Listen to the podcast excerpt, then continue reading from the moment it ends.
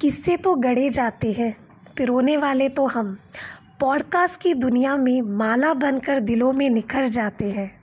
बस शब्दों की ज़रूरत, बातों में मिठास, हसीन से मुस्कान लिए सबको दूर से ही करीब ले आते हैं। यही तो है पॉडकास्ट की शान और मेरी पहचान, अलग कृतिका।